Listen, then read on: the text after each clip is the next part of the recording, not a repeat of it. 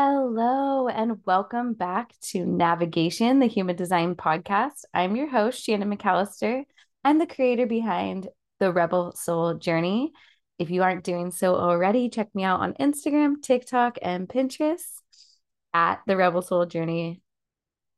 So, today we are going to be talking about gate two, which is known as the Keeper of Keys or the Receptive. And some keywords to keep in mind when we're playing in this gate energy is magnetic, receiver, way shower, coordinator, synchronicity, wealth management, surrender, trust, and North Star. In the I Ching, this is known as the receptive. In astrology, it's associated with Taurus. And in gene keys, it moves from dislocation to orientation to unity. This gate is known to be one of the most feminine energies in all of the human design chart. Last week, we talked about gate one, which is known to be the most masculine. It's all about taking action and using that creative spark. And gate two is all about receiving and then, like, almost handing out the resources to the tribe.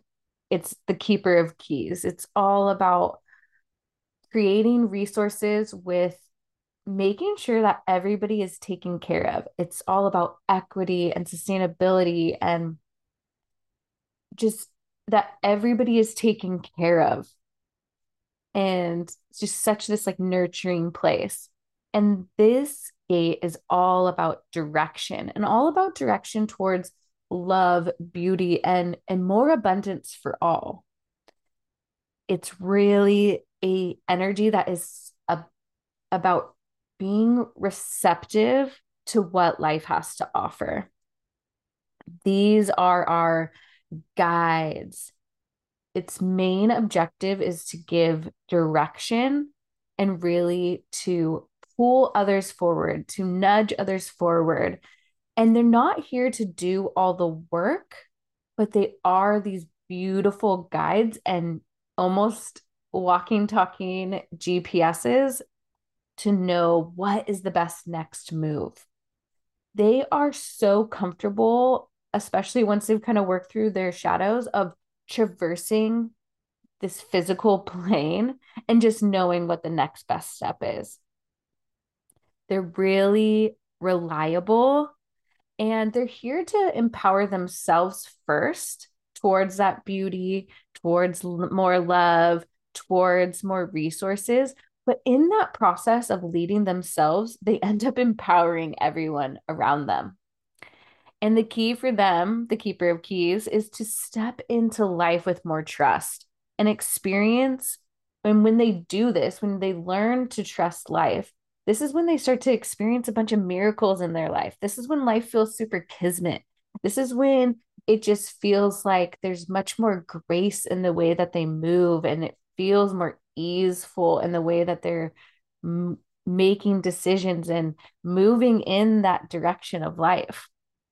And so, if you are defined here, you're really here to know that like you have a cons- oh, if you are defined in the identity center, which gate two lives in, then you are really here to lead the self. And you have a really reliable way that your soul is guiding you through time and space.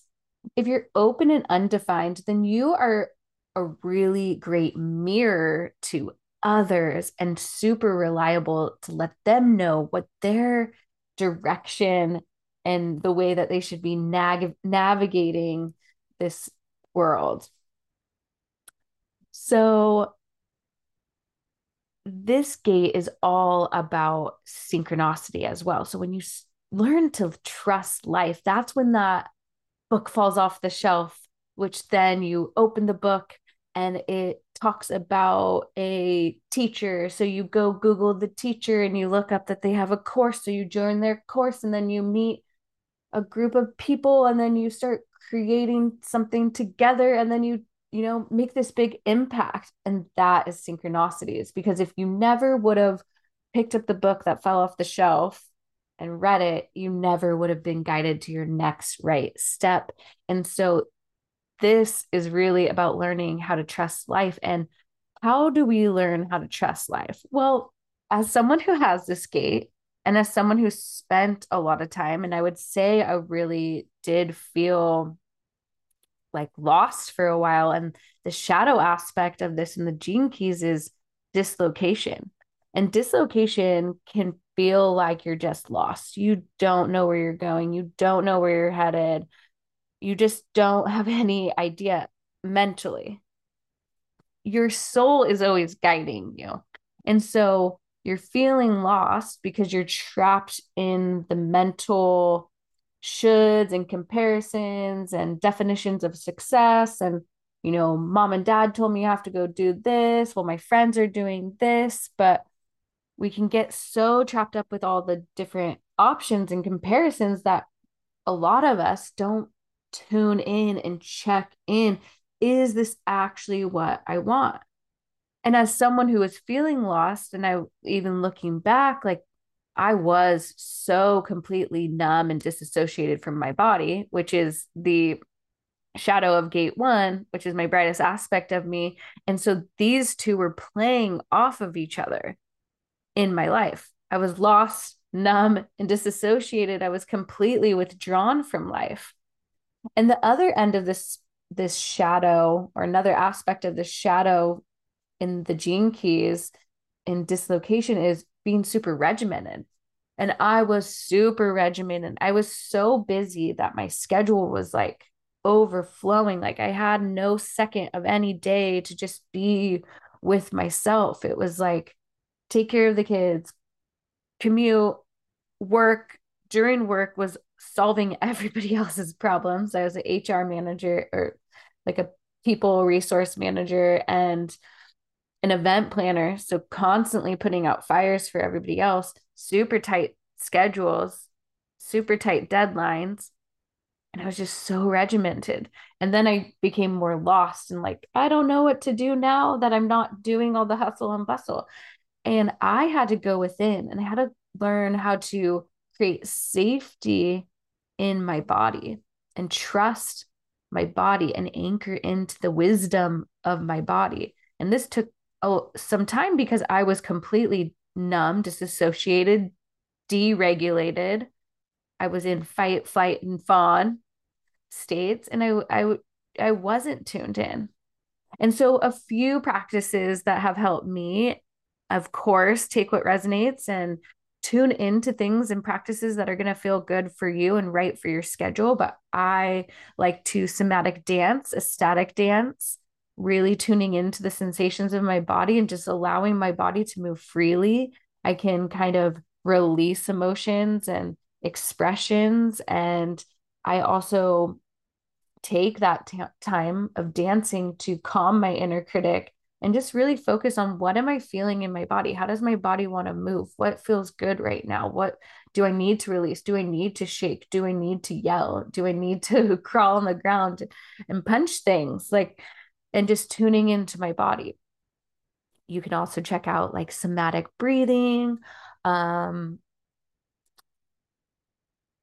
you know, there's tons of tools and practices out there for creating that safety and trust, but mine was definitely um, playing around with somatic dancing, somatic breathing, and then also like hot, cold, like um, cold ice baths and then like hot showers or sauna steam rooms and kind of changing those environments from hot and cold and learning to regulate my nervous system when I'm in the super cold cold and also super hot heat also made me create this sense of safety of like okay I got me at all times. And the more and more you build this muscle the more and more like it's like your soul and your body just like merge and it feels so good I swear by it, guys.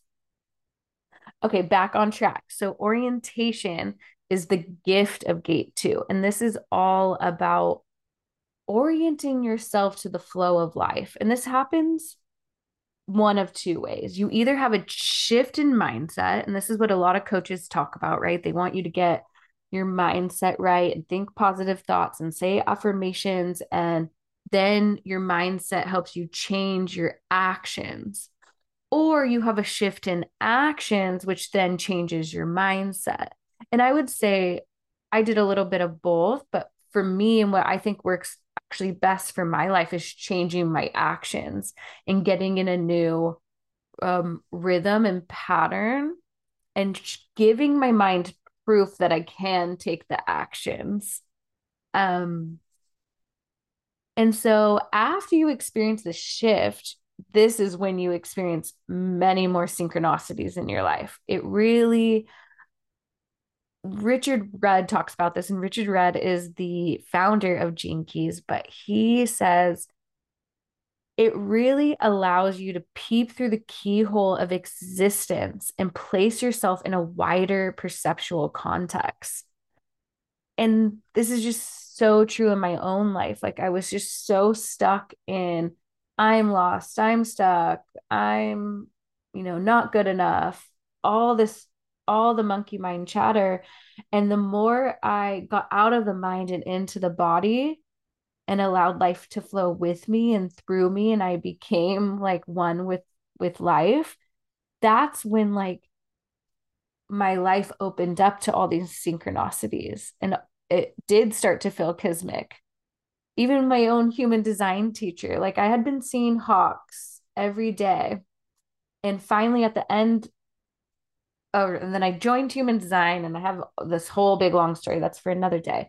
But basically we are at our human design teacher training graduation and i let my teacher know like how important this class the training was and you know how appreciative i was of her and all her knowledge and i let her know about the story of like basically I've been seeing like a hawk and it guided me to human design. And I feel like you're kind of like my hawk spirit guide, da da da. And she was like, You have to be kidding me because literally when I got the idea to do teacher training, I was on a hike and I saw out of the corner of my eye something shining. So I went over and it was a hawk feather and she pulled out the hawk feather.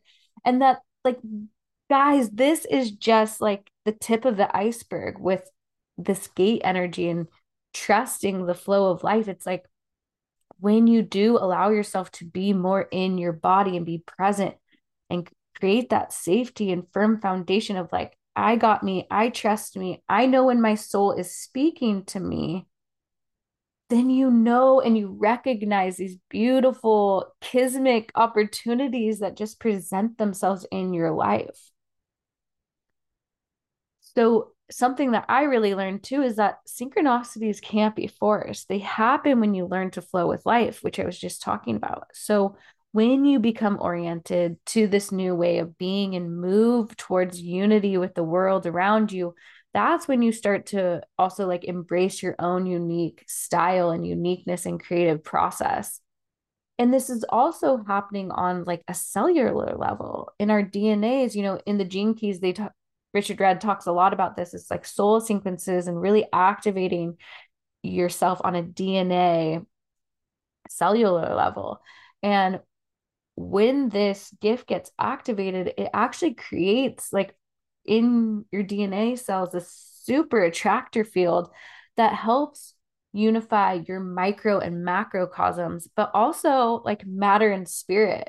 And that's exactly what I feel like happened to me on my journey is like I went from focusing so much on the matter to then like allowing matter and spirit to just flow and be one and and work with and through each other versus like spirit is this outside thing no spirit is in me my soul is in me and so you begin to live with much more harmony and your magnetism just like amplifies. And then, according to the gene keys, you then move into the siddhi level. This is like much more. Um, a lot of times they want to talk about it as like the enlightened state or the transcendent state. And so, this gift moves from orientation into unity. And this is almost like beyond our comprehend comprehension of unity. It's like a transcendence to the very heart of life. And it's where you just truly learn to trust the mysteries of life and just know like you're not going to ever know all the answers. And it's much more on this like quantum level. And you become so magnetic. You can almost you you basically influence and change the direction of the planet. It's also represented both in human design and gene keys as the star of Bethlehem, the North Star. Um, and it's moving towards that oneness and that unity. And so I think personally, in order to receive, we have to feel safe in our bodies. And so many of us, I know, at least for myself, you know, I was either in that stuck, stagnant, lost, I can't move, I'm going to fawn right now, or it was so regimented and busy and in the hustle and bustle that I wasn't tuning into my own body and the cues that it was telling me. And so creating rituals and pat and have practices that help you connect to your body and feel that safety will really help you start to trust life and trust your direction. And know especially if you're defined in your identity center and have gate 2 like you are always being guided. And the more and more you learn to have like that faith and that trust in life and surrender to where you're being guided, that's when like the magic happens. That's when the opportunities come. That's when the right people, resources, like I said, the book falls off the shelf. It just works out in this like beautifully orchestrated masterpiece from the universe.